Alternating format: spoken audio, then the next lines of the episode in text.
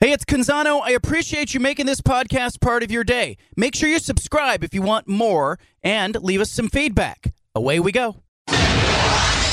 Initialize sequence. Welcome to the Baldcast, a production of John Canzano's Bald Faced Truth.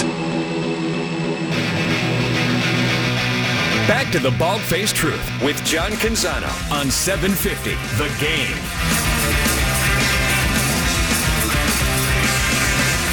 Well, I put out a poll a little bit ago on the show. I put it out on Twitter.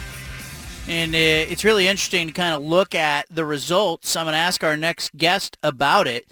But I asked if you have of, to vote, you have to vote on one of the coaches that I'm going to mention as the Pac-12 Coach of the Year. Who gets your vote today?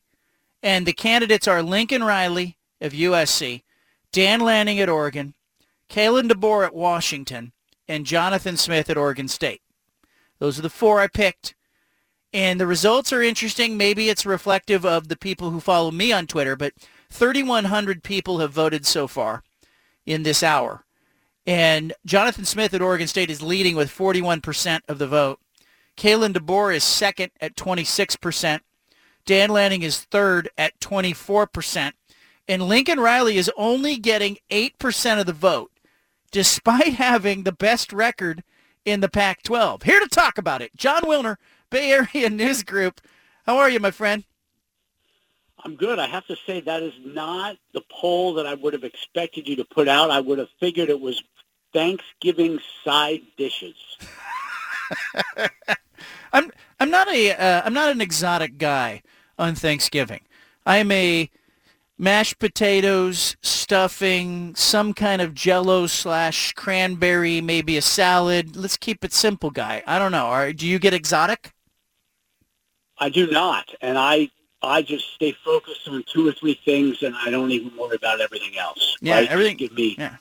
turkey and uh, stuffing, and you know we we have um, uh, sweet potato. That's it. That's all I, I like need. that.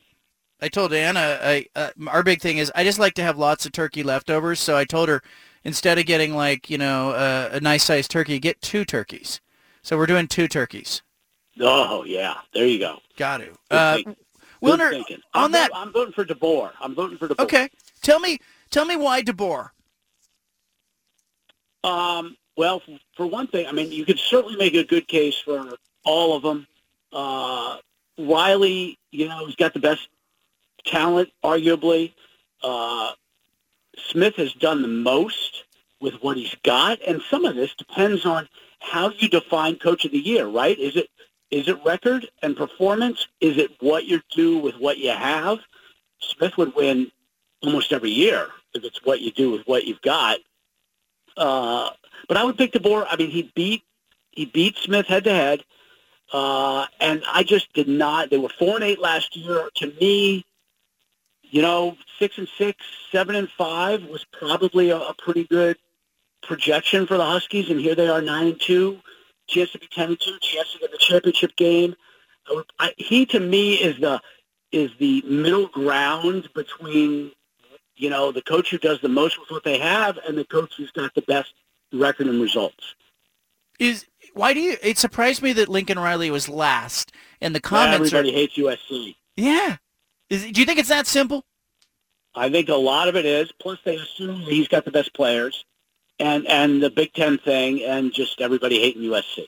Do you think the think? interesting thing yeah. is, you know, they that actually bore out uh, like four, what, five years ago now. 2017, USC won the conference title, beat Stanford twice, and David Shaw got Coach of the Year over Clay Helton.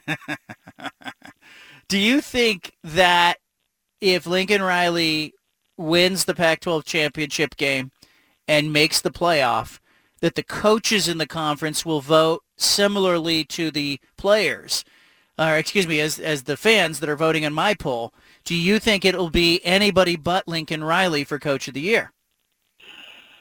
Boy, um, I think if the, if Washington gets in the championship game, I think that he would have a shot. I don't think that they would pick Lanning over Riley in that case, but maybe DeBoer. uh, it's tough because you know for the coaches it's p- partly political. They're thinking about recruiting, right? And they, they don't want to prop up a, a rival coach if they can avoid it. And it gets personal. We saw that with Mario Cristobal a few times. Um, so, you know, that's, that's my guess is if SC sitting there 12 and 1, the only guy who could possibly beat him out would be would be DeBoer. But, you know, they may end up picking SC, picking Riley. Jon Wilner is with us, uh, Bay Area News Group, Pac12Hotline.com if you'd like to read him. I was talking about David Shaw in the last segment. I want to ask you about some of the coaching vacancies, but let's start with Shaw, who uh, is still at Stanford. Um, it wasn't that long ago, Wilner, that this conference was sort of, uh, you know, lifting up the idea that it was very diverse. It it had Jimmy Lake, it had a Willie Taggart, it had uh, David Shaw and Herm Edwards and and uh, Karl Dorrell. And now I look at this conference and I see a lot of white coaches and David Shaw. Um, is it, would there be additional pressure, do you think, on Stanford me, to keep Shaw because of the diversity angle? Well, if there is, then it's internal, right? I don't think Stanford's going to get pressure from the conference or the schools on that front. They may feel it internally. Um, but it is interesting how, how things have changed on that front. And, and right, I mean, ASU and Colorado have vacancies, and we don't know who they're going to hire.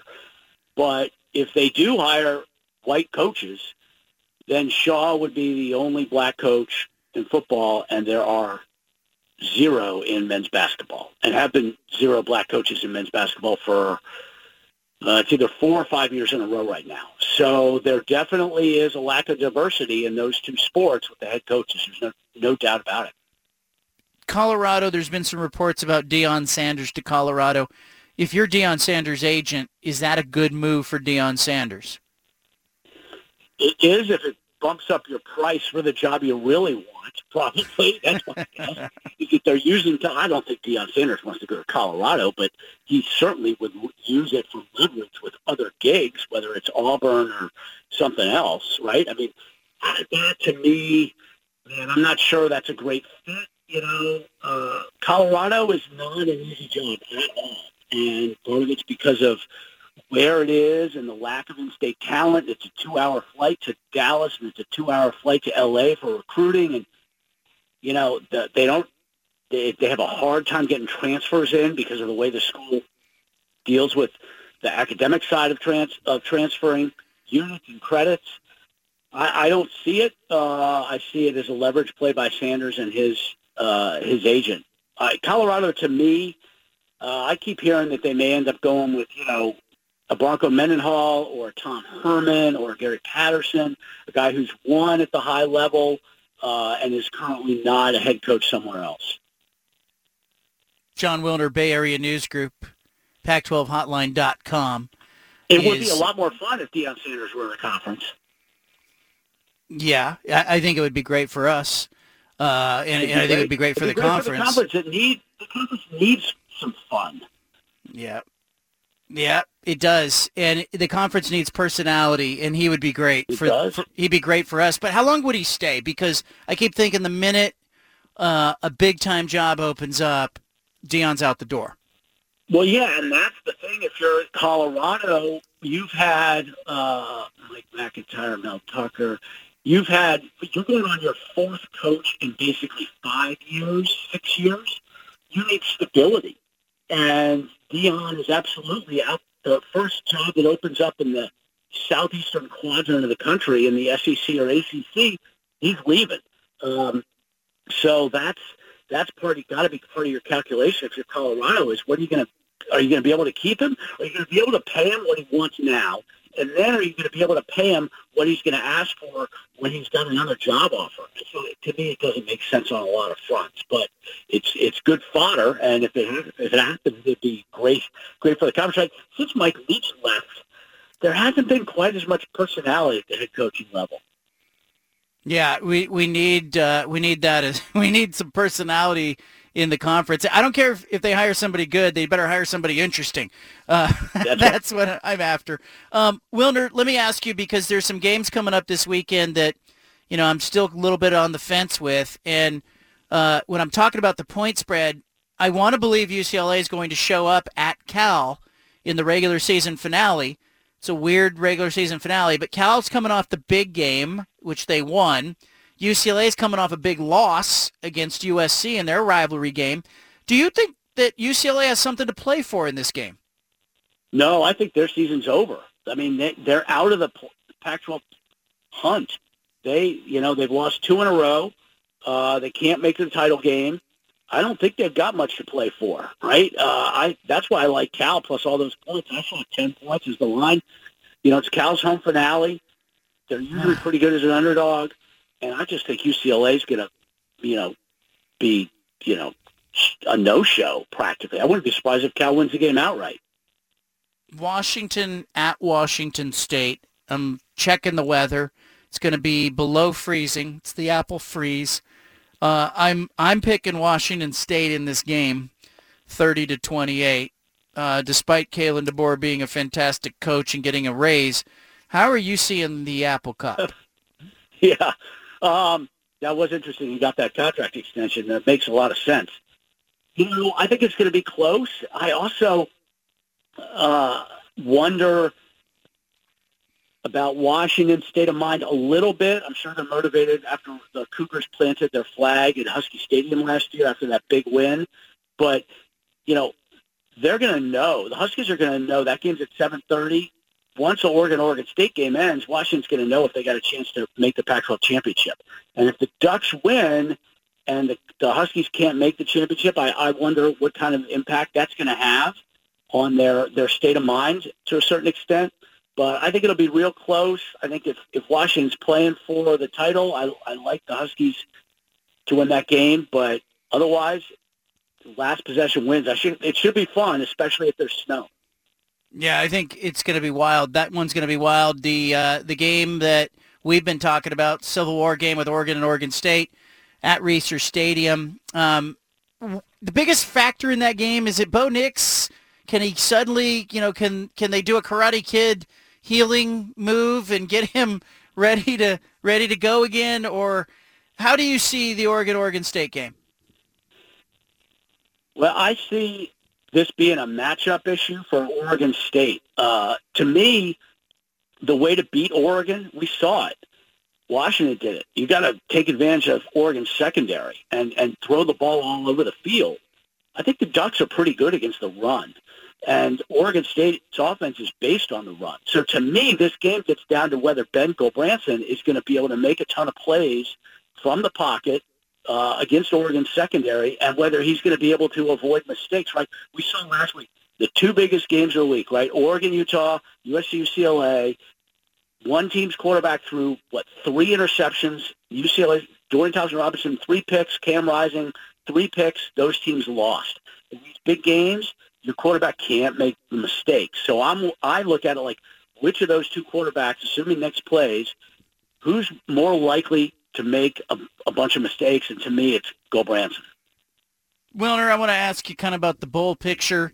Uh, with Washington at 13 and Oregon at 9, uh, is there a path here for the Pac-12 to get a playoff team and two other New Year's Six participants? with, you know, 9 and 13, the quick 20,000 foot view of this, how are you seeing the Pac-12's positioning for those big time bowl games? I do not think that they can get three. Uh, to me, that's if, if SC gets in the playoff, then somebody's going to go to the Rose Bowl. Uh, if SC, you know, it could end up in the Cotton Bowl. The part of the problem is there's only one at-large spot. It's in the Cotton Bowl to play the Group of Five champs. So let's say it's Cincinnati. That's it. Uh, just because of the way the semifinals broke when they're when they're in the Peach Bowl and the Fiesta Bowl like this year, there's there's only one at-large spot available for for a Power Five team, and I just can't see. And I, I haven't looked hard uh, closely at the standings. You know, Alabama's sitting there yep. with two losses, and that they're if they, if they beat Oregon, Alabama, uh, Auburn, Alabama's going to be ten and two and sitting there. And I don't think that another Pac-12 team, a third team, is going to be able to get above Alabama to claim that spot in the Cotton Bowl. Yeah, and I think yeah, I think you're right. I think it'll be that'll be a fun matchup too to see Alabama against a group of five champ in a game like that. Uh, all right, I want to tell you I'm thankful for you, Wilner. Uh, the Canzano and Wilner podcast. If people aren't already listening to it or subscribe to it, grab that podcast. Wilner and I have been posting uh, generally two episodes a week. We've been interviewing some big guests. We've got some big guests coming down the pipeline, but we've been all over the Pac-12 media rights and all that stuff. Uh, make sure you subscribe to it. Wilner, before I let you go, uh, UCLA, this this Regents decision coming up on the 14th. Have you heard anything new? Any new whispers? Any new murmurs? What are you What are you looking at right now? I think the most likely outcome at this point is that UCLA gets hit with some kind of tax called the UCLA tax or a Cal subsidy. Uh, I would be pretty surprised if it gets blocked, but I, I think the regents are going to have UCLA pay Cal a certain amount of money uh, every year to compensate Cal for, for lost revenue. Now, whether that's three million, five million, I'm not quite sure. But to me, that outcome is much more likely than the regents blocking it uh, altogether. So we'll see. December 14th, we'll know. I would imagine sometime soon after that, the Pac-12 will try to finish up their media rights deal. So maybe before Christmas, this whole thing is, is finalized. Jon Wilner, have a great Thanksgiving. I will catch you later in the week. Thanks for everything. There it is, Jon Wilner, Bay Area News Group. Find him at the Pac12hotline.com. Uh, some parting thoughts coming up. Uh, Peter Sampson and the Pulse is that coming up next after in Portland? Yeah, yeah. yeah. What do you got, Peter? What's on the show? Uh, we're going to talk this Ben Simmons revenge game. I've been waiting for, I can't even tell you how long, what, a year and a half now for him to get back to Philly. We're going to break that down. And there's a uh, certain book publisher in trouble with some uh, shady dealings they're doing. I want to talk about Ooh. that as well. All right. I'm interested in that. Leave it here. You got the BFT. We interrupt this broadcast with a special announcement from the Bald Hey, sorry to interrupt the podcast, but if you want to listen to more of the Bald Face Truth Radio Show, including more of this segment that you're listening to, make sure you subscribe on SoundCloud and iTunes to the Bald Face Truth Radio Show. Thanks for listening.